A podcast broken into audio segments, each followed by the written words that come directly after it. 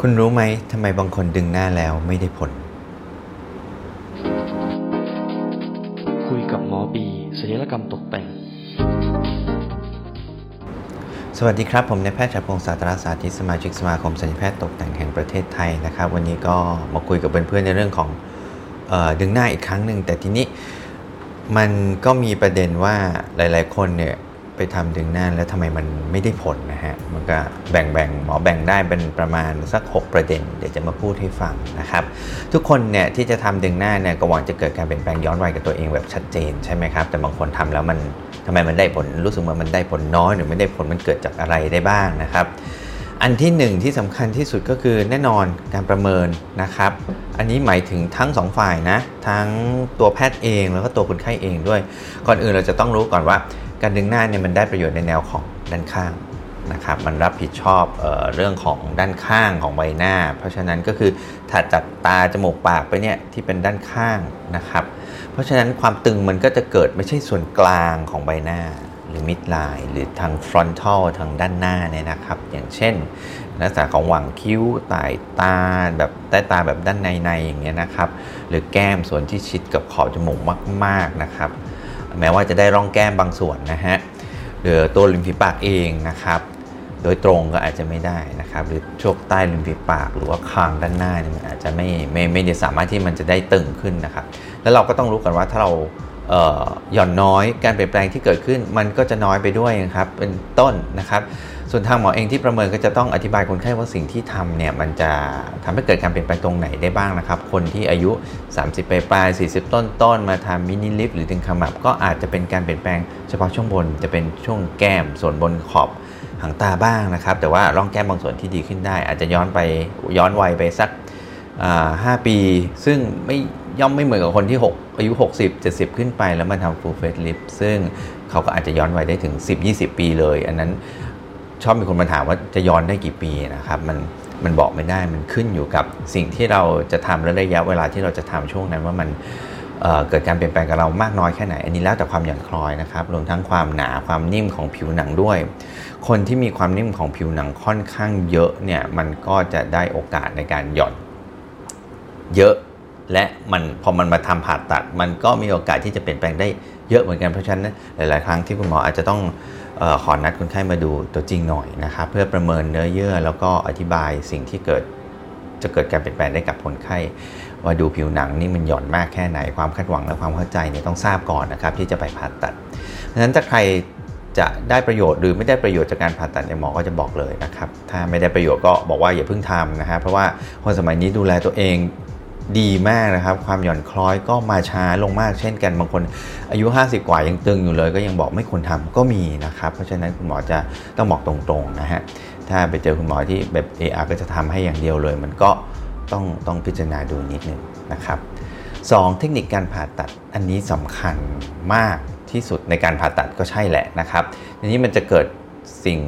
ปัจจัยนี้ก็มันเมื่อเกิดการประเมินแล้วว่าได้ประโยชน์แล้วไปทำในระดับต่างๆ ตั้งแต่มินิ temporal นะครับ anterior หรือ full facelift ก็ตาม จะทำให้เกิดประโยชน์จริง เทคนิคการผ่าตัดก็จะต้องรู้เพลนทั้งด้านบน ใต้ผิวหนัง ทั้งหลายแหล่ซึ่งปัญหามักจะอยู่ที่การเลาะนะครับ การเลาะที่ไม่ถึงระยะก็จะได้ประโยชน์ได้ไม่เต็มที่นะครับ การเลาะที่ถึงระยะหมายถึงอะไร ปัญหาสำคัญในการผ่าตัดของดึงหน้าเนี่ยก็คือเพลนแล้วก็ การเลาะที่ถูกต้องนะครับเพราะนั้นถ้าเลาะไปได้ไม่ไกลพอที่จะเกิดผลในการแผ่หรือยืดของผิวหนังมาได้เนี่ยมันก็จะไม่ได้ผลเอ็นมันมีปัญหาอยู่ที่เอ็นที่ยึดผิวหนังในหลาย ๆ จุดไว้กับโครงสร้างใบหน้าส่วนลึก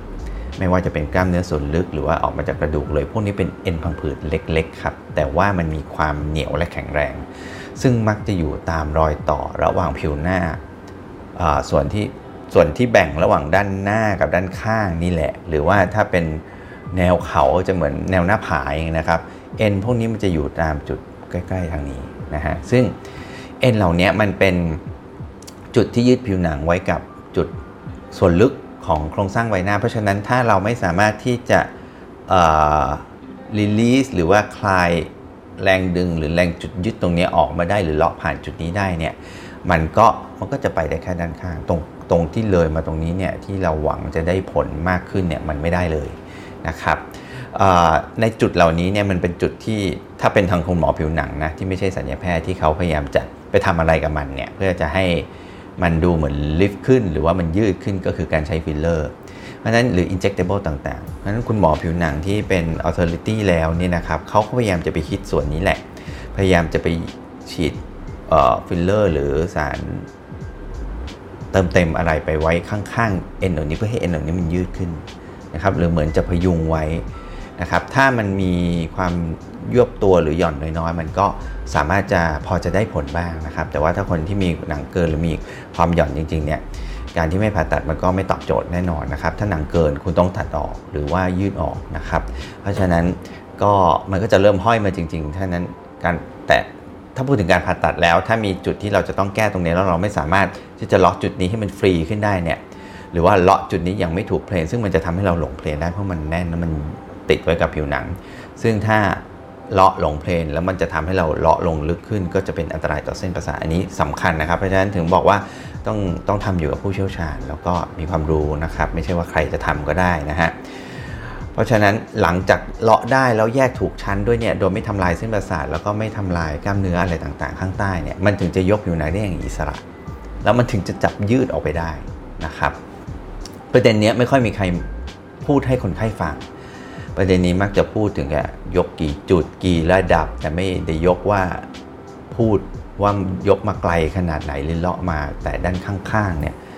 ยกจุดนี้เลาะมาแค่นี้หรือว่ายกจุดนี้เลาะมาข้างล่าง แต่ว่าไม่ได้ผ่านตรงนี้เนี่ยมันก็จะแบบมันก็จะไปแต่ในข้างๆนะครับ มันก็เลยไม่ได้ผล เพราะฉะนั้นถ้าผิวที่จะอ้อมมาด้านหน้า ซึ่งใกล้กับร่องแก้มุมปากหรือเหนียงใต้คอเนี่ยอันนี้จำเป็นที่จะต้องผ่านลิเกเมนต์หรือเอ็นยึดตรงนี้ให้ได้และถูกเพลนด้วย อันนี้สำคัญนะฮะแล้วนอกจากนี้การที่จะเลาะใต้สมาร์เนี่ย การที่จะทำ high smash หรือ extended smash เนี่ย high smash หมายถึงว่ายาะในระดับที่สูงสูงขึ้นไปจากไอ้ตรงหนกแก้มเนี่ยนะครับหรือ extend ที่มันจะต้องเลยลงมาระดับต่ำของคอเนี่ยถ้า smash เองยกไม่ไกลพอ ไม่สามารถยืดแผ่เข้าได้ มันก็ไม่เกิดความตึงของ smash เช่นกันนะครับและที่สำคัญคือใต้สมาร์เนี่ยเป็นที่อยู่ของเส้นประสาทนะครับแล้วสมาร์เป็นกล้ามเนื้อบางๆ ถ้าคุณเลาะไม่ถูกเพลน แล้วก็ใช้อุปกรณ์ที่ไม่ถูกต้องนะครับ มันก็มีโอกาสที่จะเป็นอันตรายต่อเส้นประสาทที่เลี้ยงใบหน้าได้ อันนี้สำคัญนะฮะต้องระวังมากๆนะครับ เพราะฉะนั้นจะต้องทำกับผู้เฉพาะทางจริงๆนะฮะ แล้วก็ถูกชั้นถูกเลเยอร์อันนี้สำคัญมากจริงๆนะครับ แล้วก็ถ้ายืดต้องไปให้ไกลพอและไม่อันตรายด้วยถึงจะได้ผลที่ดีนะฮะ แล้วก็ถึงจะบางคนเนี่ยไม่กล้าหลอกก็ไปใช้การเย็บ ชนกันหรือเรียก plication หรือว่าเย็บยู่เข้าหากันเฉยๆเนี่ยมันก็จะไม่ค่อยได้ผลครับ 3. การวางจุดเชื่อมจุดเย็บให้มันดูเป็นธรรมชาตินะครับ ให้มันสวยงามโดยไม่ดูแปลกตา อันนี้เป็นประสบการณ์และเป็นรสนิยมของแพทย์แต่ละท่านด้วยนะครับ ที่สำคัญต้องวางให้รูปหน้ามันเป็นธรรมชาติ ไม่ชี้ไม่เอียงไม่เท่ากัน ไม่ดูแปลกๆ อันนี้สำคัญ นะครับสำคัญเหมือนกันสำคัญทุกจุดแหละประเด็นที่คุณหมอยกมาให้ฟังนะครับ มีหลายคนที่ถูกมองว่ามันดูแปลกเมื่อหลังไปทำดึงหน้ามา ก็มันมักจะเป็นจากสาเหตุนี้ในการวางจุดเชื่อมนะครับ อาจจะตึงเกินไปสูงเกินไปจรหายบ้าง หรือว่าหลังหูมันไกลไปบ้าง หรือว่าติ่งหูมันถูกดึงยาวลงมาเกินไปเป็นพิกซี่เอียร์เป็นหูยานอย่างเงี้ยนะครับ หรือว่าประเด็นต่างๆเนี่ยอันนี้สำคัญในการวางจุดเชื่อม อันนี้เป็นการดีไซน์แล้ว เพราะว่าหนังเราถูกเลาะออกมาหมดแล้วนะครับแต่ทีนี้เราจะวางจุดไหนเชื่อมกับจุดไหนเนี่ยมันเป็นการออกแบบ เพราะฉะนั้นอันนี้ขึ้นอยู่กับรสนิยมและความเข้าใจเกี่ยวกับกายภาพที่ถูกต้องของ surgeon ด้วยนะครับ ประเด็นที่ 4 การที่มีการฉีดสารเหลว หรือการร้อยไหมมาก่อนหน้านี้นะฮะ อันนี้ถ้าเป็นการฉีดฟิลเลอร์ที่ถูกต้องนะครับได้รับการรับรองถูกต้องนะครับทางการแพทย์ก็จะเป็นไฮยูรอนิกแอซิดเพียวๆ ซึ่งอันนี้มันสลายได้เกือบร้อยเปอร์เซ็นต์นะครับแล้วก็ฉีดโดยแพทย์ผู้เชี่ยวชาญก็จะไม่ฉีดในเพลนที่มันผิดปกตินะฮะก็มักจะไม่เป็นปัญหานะครับ แต่ว่ามันจะต้องรอเวลานิดนึงเพื่อให้มันสลายประมาณหนึ่งนะครับทำใหม่ๆ แล้วยังยังยังมีอยู่เยอะๆ แล้วไปผ่าตัดไปมันก็อาจจะเกิด การติดเชื้อได้มากขึ้น มีโอกาสการติดเชื้อได้มากขึ้นนะครับ แต่ว่ายกเว้นการฉีดสารเหลวที่เป็นสารแปลกปลอม อย่างเช่นน้ำมันต่างๆ อาจจะเป็นซิลิโคนเหลวหรือว่าการฉีดกับหมอกระเป๋าหรืออะไรที่มันไม่ถูกต้องเนี่ยนะครับ ก็จะทำให้เกิดพังผืดใบหน้าถาวรแล้วสารพวกนี้ไม่สลายไป เพราะฉะนั้นถ้าเกิดการผ่าตัดไปก็จะทำให้โอกาสมีหนังขาดเลือด มีการติดเชื้ออะไรติดเชื้ออักเสบได้ค่อนข้างสูงนะครับ เพราะฉะนั้นก็จะเป็นปัญหาโดยเฉพาะคนที่ฉีดมาค่อนข้างเยอะนะฮะ อาจจะทำให้ดึงหน้าไม่ได้นะครับ นอกจากจะเปลี่ยนรูปไม่ได้แล้วอาจจะยังมีปัญหาแทรกซ้อนอย่างที่คุณหมอบอกได้ ซึ่งอาจจะเกิดเลือดออกผิดปกติ อักเสบติดเชื้อ มีผิวหนังตาย เพราะว่าเส้นเลือดมันไม่มาเลี้ยงนะครับ รูปหน้ายิ่งผิดปกติไปมากขึ้น อันนี้เป็นต้นบางทีคุณหมอเจอคนไข้ที่ฉีดมานานๆแล้วนะครับ แล้วมันเริ่มมีหย่อน มีคล้อย มี แต่ว่ามันเป็นสารแปลกปลอมที่มันไม่สลายไปเนี่ยคุณหมอก็ต้องบอกตรงๆว่า ยิ่งทำจะยิ่งทำให้เกิด ความเสียหายมากขึ้นนะครับเพราะนั้นอย่าลืมต้องให้ประวัติจริง ๆ กับแพทย์อย่าไปปกปิดนะครับ มันเป็นผลประโยชน์กับตัวเรา แพทย์ไม่ได้เอาประวัติเราไปให้เล่าให้ใครฟังหรือว่าไปทำอะไรนะครับเพราะนั้นต้องบอกแพทย์ด้วยนะครับ ส่วนการร้อยไหมเนี่ยเช่นกันถ้าเป็นไหมที่ละลายไปได้จริง ๆ เนี่ยมันก็อาจจะมีผลน้อยนะครับ แต่ whatever แหละพวกนี้จะมีผลบ้างไม่มากก็น้อยนะฮะเพราะว่าเมื่อเกิดการร้อยไหมแล้วมันจะเกิดพังผืด ในชั้นใต้ผิวหนังทำเพราะว่ามันจะต้องทำให้เกิดพังผืดกับตัวไหมที่รอยใช่ไหมครับ มันถึงจะเกิดความตึงอะไรของผิวหนังเกิดขึ้นนะฮะระหว่างเพลน เพราะฉะนั้นเพลนเนี่ยมันจะถูกเพลนตามธรรมชาติที่ระหว่างชั้นใต้ผิวหนังกับชั้นกล้ามเนื้อ หรือว่าชั้นอื่นๆเนี่ยมันจะไม่แยกกันชัดๆ แล้วตอนนี้ หลังจากที่มันหายแล้วละลายไปแล้วมันก็จะเกิดเซลล์พังผืดที่มันยึดเกาะกันเพราะฉะนั้นการผ่าตัดก็จะยากขึ้นนะครับ แต่ยังไงก็ตามสมมติว่าถ้าเป็นไหมละลายที่ไม่ได้ร้อยมากเกินไปเป็นเป็นสิบเป็นร้อยเป็นร้อยร้อยเส้นอย่างนี้หรือการร้อยทองร้อยโลหะที่มันไม่สลายไปอันเนี้ยลำบากนะครับ ถ้าเป็นไหมละลายถูกต้องทั่วไปก็อาจจะรอมต้องรอเหมือนกันเหมือนฟิลเลอร์นะครับรอแต่ว่าต้องรอระยะเวลาอาจจะเกิน 6 เดือน 8 เดือนหรือปีหนึ่งขึ้นไปก็แล้วแต่ นะครับต้องดูชนิดไหมที่ร้อยมาด้วยนะฮะแล้วก็ปริมาณที่ร้อยเพราะฉะนั้นอย่าลืมต้องให้ประวัติแพทย์ให้ให้หมดนะครับ อันนี้สำคัญนะฮะเพราะฉะนั้นถ้าถ้าเลาะเข้าไปแล้วมันยังมีอยู่เยอะๆเนี่ยมันก็ทำให้การผ่าตัดก็จะไม่ได้ผล แล้วก็จะทำให้การผ่าตัดอันตรายเกิดขึ้นนะครับ 5. การเกิดผลแทรกซ้อนหลังผ่าตัดต่างๆนะครับ อย่างเช่นเลือดออกมากผิดปกติ เกิดก้อนเลือดขึ้น ถ้า detect ไม่ได้เนี่ยหรือว่าปล่อยไว้ไม่ไม่ได้ concern กับ คนไข้เมื่อคนไข้ติดต่อกลับมาแพทย์ไม่มีประสบการณ์ แล้วไม่ไม่ทราบวันนี้มันก่อเกิดปัญหาได้เนี่ยมันก็อาจจะทำให้เกิดพังผืดอยู่ในชั้นที่เราเลาะนะครับ หรือว่าเกิดสีคล้ำที่มันอยู่นานมาก หรือบางคนก็เกือบเกือบจะไม่หายไปเลยก็ได้เหมือนกันนะฮะแล้วก็ยังเกิดอันอื่นอย่างเช่นจะเกิดอันตรายต่อเส้นประสาททำให้หน้าเบี้ยวไป มีการติดเชื้อมีผิวหนังตายบางส่วนทำให้ส่วนนั้นเป็นแผลเป็นนะครับแล้วเกิด พอเป็นแผลเป็นมันก็จะทำให้เกิดการดึงรังผิดรูปได้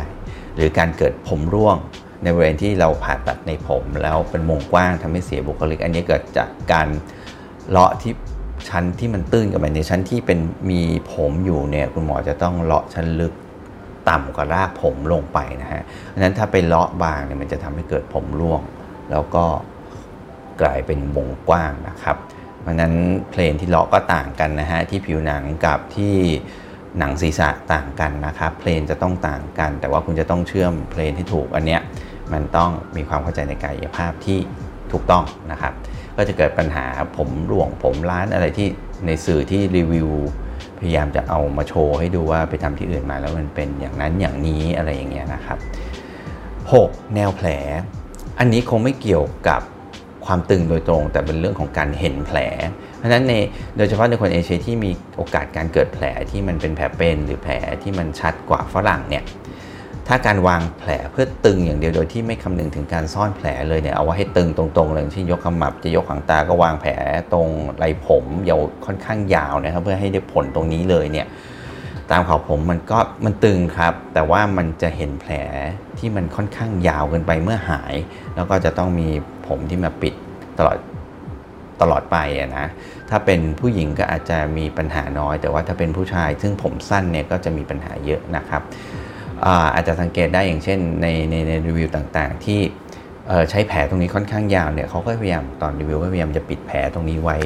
ใส่ผ้าคาดผมไว้อะไรก็ตามให้เห็นแต่ความตึงที่แบบตามันตึงขึ้นไปเยอะๆอะไรอย่างเงี้ยนะฮะแต่ว่าเมื่อเอาเข้าจริงเมื่อเมื่อหายแล้วคนไข้ก็ที่เคย ทำแล้วก็มาหาหมอก็จะเห็นว่ามันจะมีแนวแผลที่มันค่อนข้างยาวจะเป็นแม้ว่ามันจะเป็นแผลที่จางแล้วก็ตามนะฮะก็ต้องมันก็ต้องดูดูนิดนึงนะครับว่ามันคุ้มกับสิ่งที่ได้ไหมนะครับ หรือว่าในส่วนที่คอบางคนด้วยความที่ไม่กล้าเลาะหรือว่ามันไม่เข้าใจกายภาพเนี่ยไม่ได้ซ่อนแผลไปข้างหลังชิดใบหูเยอะๆ หรือว่าไปในผมหรือว่าขอบผมที่ค่อนข้างไกลเนี่ย กลัวจะเลาะไม่ถึง ก็จะมีการลงแผลที่มันลงมาข้างล่างที่มันโชว์แผลตรงนี้ได้เนี่ยมันก็จะทำให้เห็นแผลนะครับเเมื่อหายแล้วนั่นเองนะฮะแล้วก็โดยเฉพาะถ้าเกิดคนไข้เกิดแผลเป็นขึ้นมาด้วยมันก็จะยิ่งโชว์ให้มันชัดขึ้นนะครับแนวแผลเนี่ยอีกอย่างหนึ่งที่ที่จะทำให้ปัญหาสำคัญคือจะพยายามให้เกิดแผลเป็นอะไรน้อยที่สุดนะฮะเพราะฉะนั้น